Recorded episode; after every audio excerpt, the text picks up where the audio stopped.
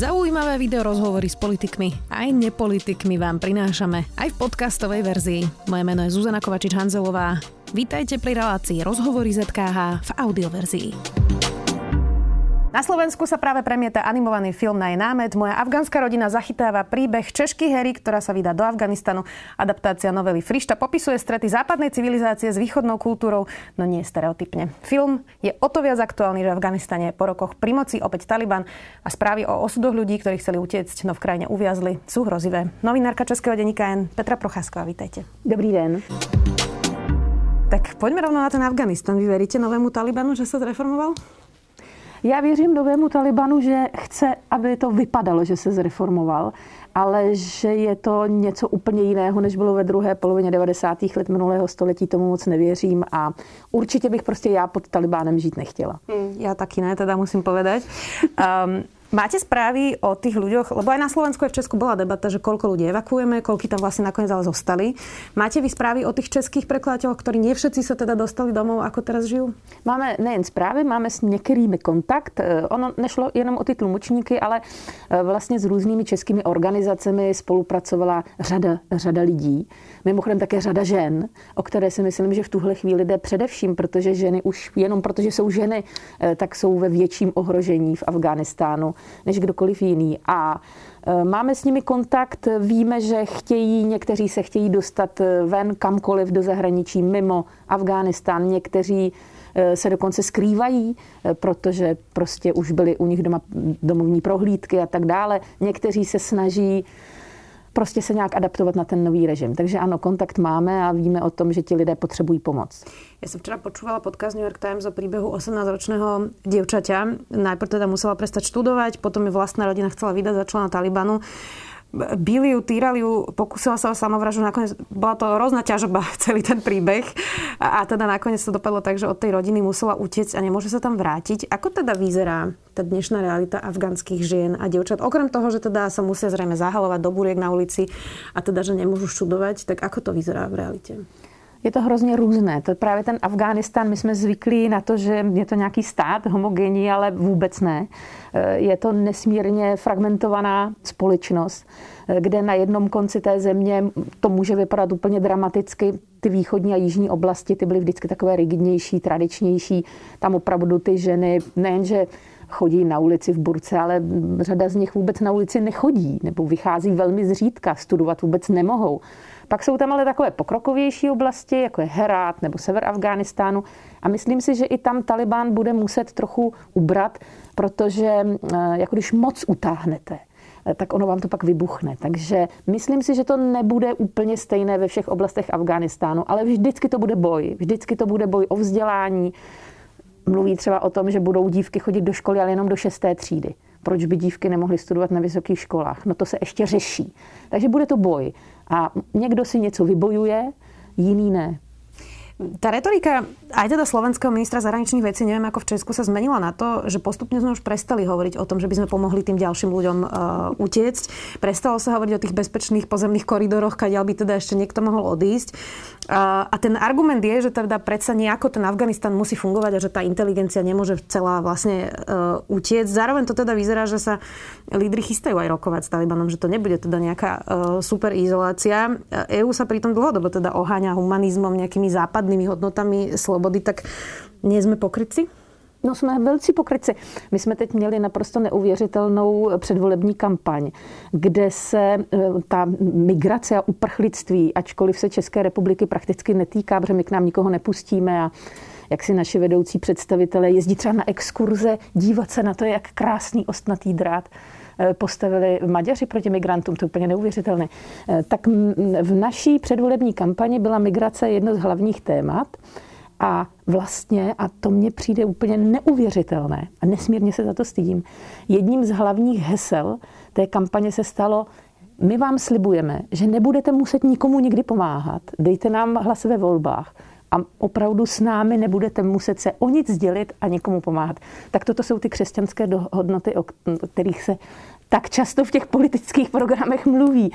E, myslím si, že, jak jste to říkala, největší touha našich politiků je zapomenout na to, že vůbec Afganistán existuje. tak trošku jako se snažit dělat dojem, že tam tedy pomáháme, stali by se dohodnout na to, aby moc neprojevovali své tedy své tedy choutky eh, tu zemi, tu zemi úplně ponížit a znásilnit a tím pádem nebude důvod přijímat uprchlíky, protože tam je všechno přece více-méně v pořádku. Keď si popisovali tu kampaň, my jsme to jinak dost intenzivně na Slovensku sledovali. Um, je to narratív, který vytvorili politici, alebo je to naozaj nálada v krajině, na kterou potom ty politici reflektují v kampani? To jsou spojené nádoby. Eh, já jsem přesvědčena o tom, že Eh, politici, dezinformační kampaně, eh, různé, různé prostě weby, o kterých ani moc nevíme, kdo je vlastně a kdo je řídí, šíří prostě tuto, tuto náladu. Vemte si, že kolem roku 2000, když jsme měli jinou politickou reprezentaci, tak Česká republika s otevřenou náručí přijímala uprchlíky z Čečenska, také muslimské země, ale i z Bosny a tak dále.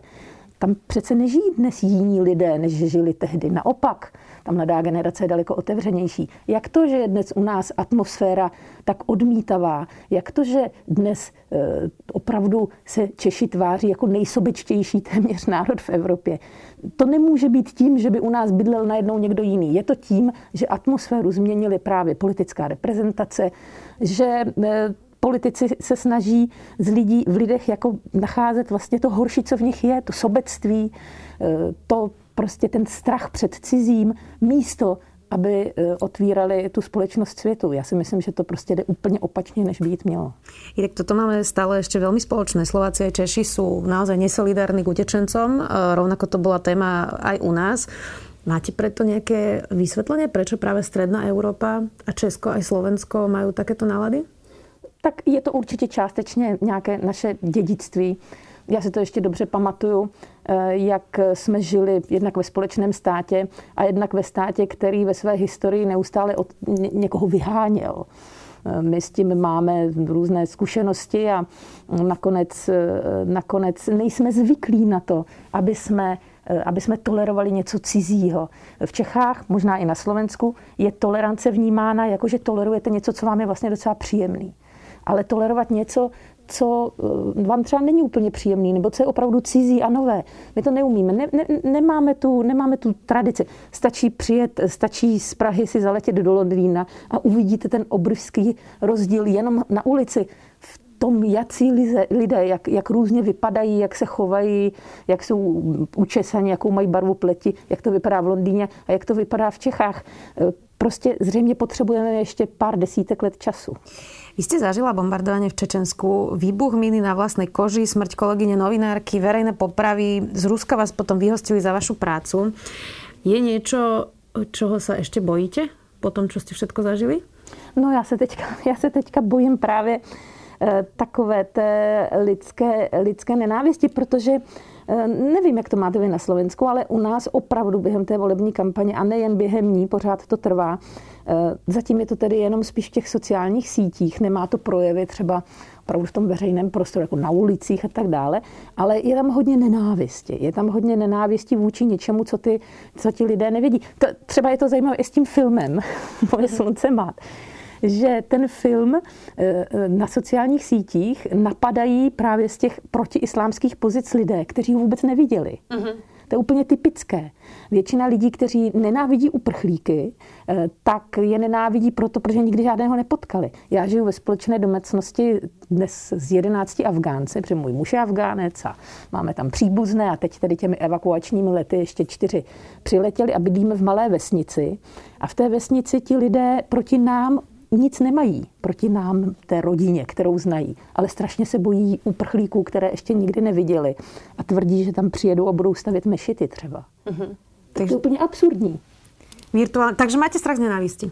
Mám strach z nenávisti eh, víc než z nějaké... Mám strach z nenávisti, mám strach z klimatické změny, eh, protože se mi zdá, že politici nechápou tu naléhavost toho, co se děje. Mám daleko méně strach z toho, že nás jaksi že dojde k nějaké třeba válce takovou, jako se mi znala z 90. let. Mimochodom, když hovoríte o té klimatické změně, aj to byla téma českých voleb, bylo úplně naopak. Bolo to zaujímavé, priznám sa sledovať zo Slovenska, že nerozprávali sa o riešeniach, ako zastaviť klimatickú zmenu, ale všetci politici sa rozprávali o tom, ako sa v ničom nepohnúť nikam ďalej, aby všetko zostalo ako status quo. Ale to je úplně stejné, jak s těmi uprchlíky. Slibujeme vám, že nebudeme přecházet na elektroauta, ani jiná. Budete moct mít ty své smradlavé staré naftové motory, protože prostě na nic jiného nikdy nebudeme mít. A ať si Evropa říká, co chce, my vám to tady zakonzervujeme, ten váš smrádeček, nebojte se. No to je úplně absurdné.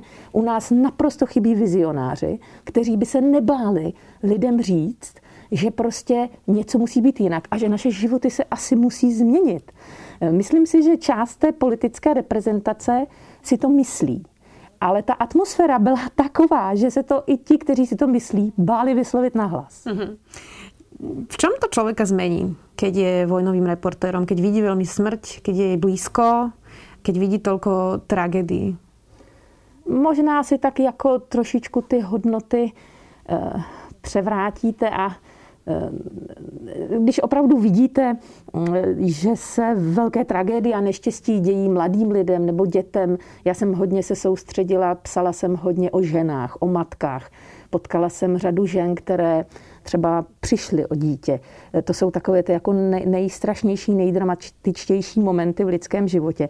Tak pak, když přijedete do té poměrně sité Evropy, kde se řeší zkrátka hypotéky a, a jestli dvě auta v rodině nebo tři, tak já se tomu vůbec neposmívám a je to úplně legitimní. Jsme společnost, která na to má, tak si žijeme v dostatku, to je úplně v pořádku. Ale mě to tak moc jako nevzrušuje. Takže myslím si, že mi to dodalo takového životního klidu a nadhledu nad běžnými problémy, čímž dost lidem lezu na nervy, protože jakoby, když si mi někdo na něco stěžuje, tak já to trochu jakoby zlehčuju. Ale na druhou stranu Eh, každý to máte jinak a já se opravdu jako nikomu nechci posmívat za to, že má problémy s něčím, co já za problém nepokládám. Je taká věc, kterou se my novinári musíme vyspravať. Vy ještě o to viac, že jste písali aj mnoho naozaj tragických príbehov eh, z terénu. Uh, tak ako sa viete vyrovnať s tým, že napíšete taký tragický príbeh, ten človek sa vám otvorí z dôvery, možno aj čaká, že teda mu to pomôže a nakoniec sa nič nezmení? No, to je mně se tohle stávalo ještě v takové opravdu dramatické podobě, třeba v Čečensku, kde jsem působila hodně dlouho, šest let vlastně ta válka trvala. Já jsem tam jezdila opakovaně a zpočátku ti lidé právě byli, jak jste říkala, takový otevření a oni chtěli skrze mě říci světu, že se jim děje nespravedlnost a čekali, že to skončí. Nic. A já jsem tam pak přijela za dva, za tři roky, za pět let a ti lidé už se mnou nechtěli mluvit. A na mě si jakoby vybíjeli tu zlost za to, že si jejich neštěstí nikdo nevšiml. Asi jsem to napsala špatně, si třeba mysleli. A třeba matky, které si to pamatuju jako dnes v roce 95, jsem točila na pohřbu malého dítěte, které zahynulo při bombardování a ta maminka mě tam takhle tahla, ukazovala mi ten hrob a plakala mi do kamery a chtěla prostě vykřičet tu svoji bolest. A já jsem ji potkala v roce 99 a ona už se mnou vůbec nekomunikovala, protože byli strašně jakoby zklamaní. A na druhou stranu bych nechtěla, aby to vypadalo, že ta novinařina je jakoby zbytečná, protože tam, kde jsme, se dějí tyhle věci. Ale co by se tam dělo, kdyby jsme tam nebyli?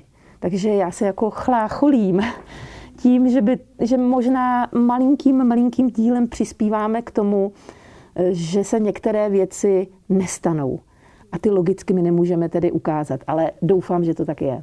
Já si jinak pamätám takú scénu um, z hotela Rwanda, z toho filmu, mm-hmm. kde vtedy konečne sa podarilo vlastne natočiť tomu kameránovi to, tie zábery vlastne tej genocídy. Vrátil sa naspäť do toho hotela a, a e, ten, ten šéf toho hotela mu hovorí, tak teraz to uvidí celý svet a prídu na pomoc. A Joaquin Phoenix, ktorý tam vtedy hral toho hlavného rodinu, mu hovorí, že uh, ja si myslím, že si to ľudia pozrú a potom budú pokračovať ďalej v svojej večeri za stôl. Tak um, asi je ta chyba skôr v tých ľuďoch, ktorí príjmajú tie správy, nie? že sme už taky rezistentní voči násiliu? No, Možná jo, ale zase na druhou stranu myslím si, že úkolem nás, novinářů, kteří píšeme o těch konfliktech. Já jsem třeba v posledních letech se hodně soustředila na Ukrajinu, jezdila jsem na Donbas, natáčeli jsme, fotili a psali o válce na Ukrajině. A po roce 2014 to byl prostě hit a spousta lidí se nad tím zamyslela a to vidíte i na těch příspěvcích třeba na humanitární pomoc.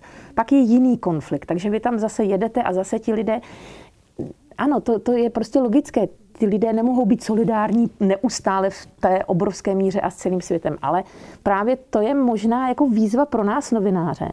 Vymýšlet stále něco nového, jiný přístup, něco, co toho diváka nebo čtenáře zaujme natolik, že se alespoň zamyslí a ten párek odloží na chvíli a bude malinkou chviličku přemýšlet o tom, jestli by nemohl nějak přispět k řešení toho, co teď, co teď viděl. Tak třeba ten film je takový náš pokus oslovit lidi jinak, než přes ty krvavé reportáže, které opravdu už třeba let, kdy se míjí účinkem.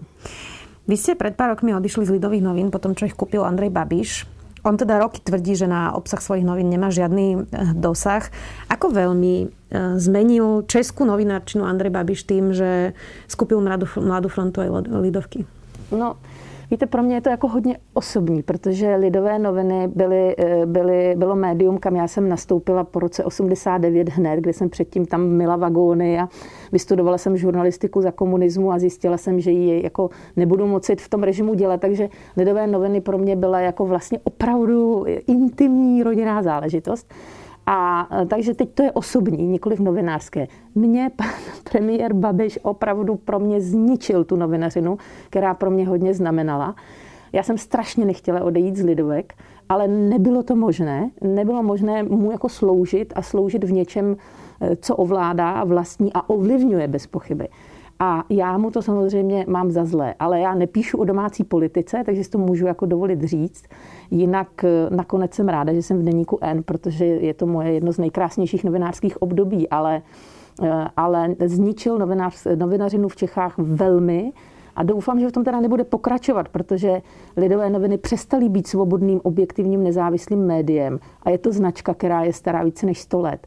A je to prostě strašná škoda. Strašná škoda. Ja vás teraz zacitujem. Desí mne tendence, ktorou si pamatujú z Ruska z poloviny 90. let minulého století. Mělo to podobný průběh po rozpadu. Nastala euforie ze svobody, do vlády sa dostali inteligentní lidé, počase však nastala dehonestace elit. U nás je za to zodpovědný pan prezident Zeman, který neustále opakuje, že novináři jsou pitomci. Cítím tady veľkou neúctu k elitám. Povedali ste teda pre seznam roku 2018. Nie je to ale aj preto, nie len, ale aj preto, že naozaj tie elity po 89. pre nejakú časť spoločnosti zlyhali, že tento príbeh máme na Slovensko v Česku spoločný divoká privatizácia, korupčné kauzy, tunelovanie, že vlastne tá dezilúzia nastala aj potom, čo tí ľudia možno dali tu dôveru tým elitám a oni sklamali? Určitě. To máme po, jako příbuzné i s, tím, i s tím Ruskem. Tam to bylo ještě v mnohem větší míře. Přesně jak říkáte, ti lidé, kteří byli pokládáni opravdu jako za elitu a i za jakési morální vzory, najednou se ukázalo, že se podíleli na obrovském rozkrádání a obohacování se, eh, které jako umožňovalo ten divoký přechod z totality k demokracii. Tak ano, ta deziluze je, ale já si myslím, že to už jsme se zase posunuli někam, že dneska uh, už k volbám chodí a rozhoduje o čem z generace, uh, která uh, nezažila ani 90. léta, nezažila ani komunismus a že se zrodily nové elity. Oni také selhávají. My máme také pár skandálů, selhávají jiným způsobem. To se nemusí týkat jenom korupce a různých genderových věcí a tak dále. Asi víte, že jsme měli u nás kauzu Ferry a podobně. Ale to je jedno. Nesmíte si nikdy říct, a to já teď jsem slýchala hrozně často, velmi mě to mrzí, všichni jsou stejní. Nejsou všichni stejní. Eh, ten systém, ve kterém žijeme, liberální demokracie, vyžaduje, aby jsme i my, kteří nejsme v politice, vyvíjeli velké úsilí k tomu, aby jsme si našli toho svého politika nebo ten svůj morální vzor. Nemůžeme jako sedět jako pecky a čekat, že nám to tady někdo takhle naservíruje. Takže nejsou všichni stejní a my si musíme, musíme číst noviny, musíme sledovat ta správná média, nepodléhat různým dezinformačním kampaním a hledat si prostě to, co nám vyhovuje a to, co pokládáme za správné. Tu nejlepší možnost z těch, které si vím vybrat, ano? Eh, ano a já si myslím, že některé ty možnosti, třeba u nás teď v těch volbách, já si myslím, že tam bylo na výběr a že to nebylo tak, že jsou všichni stejní a jenom jsme to tam hodili. Ne, bylo to tak, že jsme si mohli vybrat.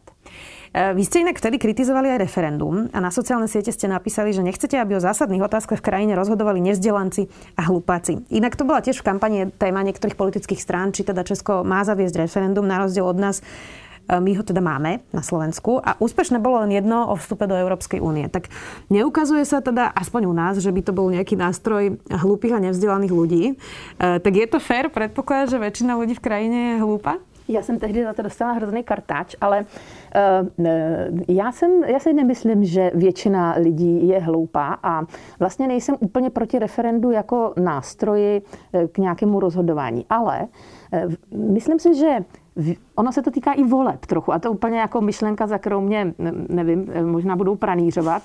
Eh, já si myslím, že je velký rozdíl mezi člověkem, který rozhoduje o něčem, o čem si něco zjistil, nebo při nejmenším ví. Eh, řeknu vám to na té Evropské unii, no tak eh, lidé pomalu ani nevěděli, co to Evropská unie je, věřili různým dezinformačním nesmyslům.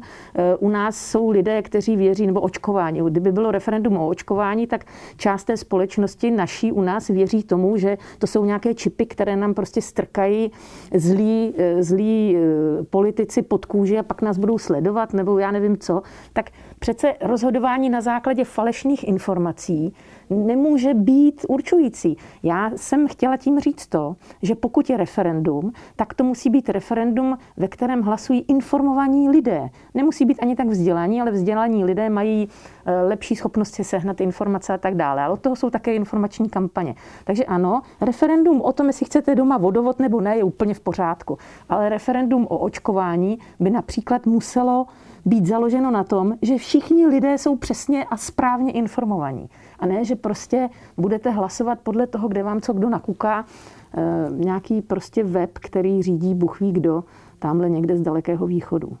Veľa ľudí pripisuje inak mnohé naše problémy v Strednej Európe, aj v Česku, aj na Slovensku práve tým 40 rokom v inom režime. Ale populizmus vlastne valcuje celú Európu, aj Spojené štáty. Tak ako veľmi sme vlastne v Československu poznačení tým komunizmem? Tak poznačení jsme, já jsem v něm ještě vyrůstala, ale zase asi nemůžeme věčně všechno svádět na to, že v roce 1917 Vladimír Ilič Lenin provedl ruskou revoluci a my jsme ho pak tady po roce 48 následovali. Pomalu, ale velmi jistě, eh, jako od té minulosti odcházíme. Eh, my to například mohli jsme teď slavit tím, že jsme se zbavili komunistů v parlamentu eh, komunistů těch, kteří se hlásili k té minulosti a oslavovali, eh, oslavovali to, čeho se komunistická strana u nás dopustila. Takže já myslím, že my jsme třeba teďka zase jeden zásadní krok udělali. A populismus, máte pravdu, to nesouvisí jenom s tím, že my jsme, eh, že my jsme si prožili nějaké těžké totalitní období. Je to bohužel trend v celém světě a je to, je to i na nás novinářích, aby jsme se tomu snažili čelit. Myslím si, že vlastně úloha novinařiny, tak jak to vypadalo, že už skoro skončíme, že vlastně každý si bude psát na YouTube nebo blogy, kam pojede, tam si napíše reportáž. Vypadalo to, že ta novinařina jako taková vlastně nebude potřeba, protože všichni budou moci být novináři. Tak eh, jsem moc ráda, že se ukazuje, že tomu tak není, že novinařina stejně jako jakékoliv jiné řemeslo, které se musíte naučit a má svá pravidla, tak novinařina by měla být tím orientačním bodem právě proto, že ta správná novinařina má uvěřené zdroje, že se na ně můžete spolehnout, že víte, že to téma bude pokračovat, že prostě tam splníte řadu těch etických pravidel, které ostatní jaksi jakoby novináři plnit nemusí. My teraz aj veľa diskutujeme vždy pri tej novej ére politikov, že sú to ľudia, ktorí neboli nikdy v strane, ale sú aj mladší oveľa, čiže to súvisí aj s tým. Nie je to nefér, um, teraz dajme bokom eštebe, dajme mm. bokom niekoho, kto vedome spolupracoval a mohol niekoho udávať, ale teraz hovorím o vstupe do komunistickej strany. U nás to bola veľká téma, že sme mali konečne prezidenta, ktorý nebol v strane. Um, ale moja generácia už nečelila takej ťažkej dileme. Ehm, my sme sa nemuseli rozhodovať, e, či moje deti vyštudujú vysokú školu, alebo či teda vstúpim do strany. A e, ja mám taký pocit, ale opravte ma, ak nie je správny, že mnohí z mojej generácie by neobstáli takisto v tejto skúške. Tak či je to fér to posudzovať vlastne možno našou mladou optikou, keď sme také dilemy nikdy nemuseli riešiť? No jasně, určitě by část z vás neobstála, protože nejste jiní, než jsme byli my ve společnosti a to se týká nejen jaksi těch generační výměny, ale to je napříč generacemi, ale například i v afgánské a české společnosti vždycky bude stejné procento chytrých, hloupých, e, necharakterních, zlých, ale také dobrých. A tak neobstojíte v jiné zkoušce zase. Ne, neřekla bych, že to je nefér, ale zase bych se bála úplně šmahem eh, to takhle odsoudit a říct, ano, tak všichni, kteří byli v komunistické straně, automaticky je vyřazujeme z jakéhokoliv politického společenského života. Byly různé důvody, proč se lidé různě zachovali. A eh, já bych v tomhle případě jako fakt postupovala individuálně. Dělala jsem rozhovor eh, s panem Dobrovským, který nedávno zemřel, což byl pro mě opravdu jako člověk obrovských morálních kvalit, náš bývalý ministr obrany a velvyslanec v Rusku. Přesto to byl člověk, který byl v komunistické straně. A já jsem se ho na to velmi ptala a on mi to velmi podrobně vysvětloval. A myslím si, že prostě každý, každé ty motivy a ten osud je jedinečný. A nebyla bych, ano, nebyla bych tak přísná, abych šmahem všechny, kteří někdy v té komunistické straně byli odsoudila a označila za morální zrůdy. To ne. Záverečná otázka. Čo čaká vlastně Česko teraz najbližšie mesiace. Máte vôbec nejaký typ, ako sa bude vyvíjať, akým smerom? Eh, my v čase, keď nahrávame tento rozhovor, ešte nie je jasné, eh, čo sa udeje. Prezident Zeman je ešte stále v nemocnici. Eh, koalície sa síce teda nejako formujú bez jeho pomoci, ale zatiaľ to teda nie je isté. Ehm, na Slovensku pred rokom a pol tiež sa zmenila vláda, pomerne zásadným spôsobom. Roberta Fica porazili, ale v krajine teraz napríklad po roku a pol dosť cítiť skepsu a sklamanie. Myslíte si, že toto bude možno aj ta cesta Česka? No, je to možné. Já vůbec jsem takový fanoušek toho, aby jsme víc drželi pospolu, protože řada z těch věcí, které se vám podařily, tak nám se nepodařily, ale zase se nám teďka zjevně máme vykročeno, máme velkou šanci. Ve volbách u nás přece jenom vyhrála Eh, představa o liberální demokracii, pevně sedíme v Evropské unii, pevně sedíme v NATO. Myslím si, že největší boj bude sveden právě o postoj ke klimatické změně, protože ty ekologické programy nejsou nic moc. A já si myslím ale, že vy i my máme jednu věc, na kterou já bych sázela, a to je velmi vyspělá občanská společnost, která je ve chvílích, kdy už je nejhůř, tak je ochotna zvednout zadky z těch divanů a výjít na náměstí nebo do ulic. Já vím, že to je krajní řešení, ale je to velká kontrola a velmi takové výstražné světílko pro ty politiky, tak já doufám, že si to uvědomují. A bude to všechno otázka nějakých dohod a kompromisů, ale myslím si, že ten směr máme my i vy teď jako správný. Moja afgánska rodina je teraz v kinách. Ďakujem veľmi pekne, že ste si našli čas. Novinárka denníka N. Petra Procházková. Díky za pozvání. Počúvali ste podcastovú verziu relácie Rozhovory ZKH. Už tradične nás nájdete na streamovacích službách, vo vašich domácich asistentoch, na Sme.sk, v sekcii Sme video a samozrejme aj na našom YouTube kanáli Denníka Sme. Ďakujeme.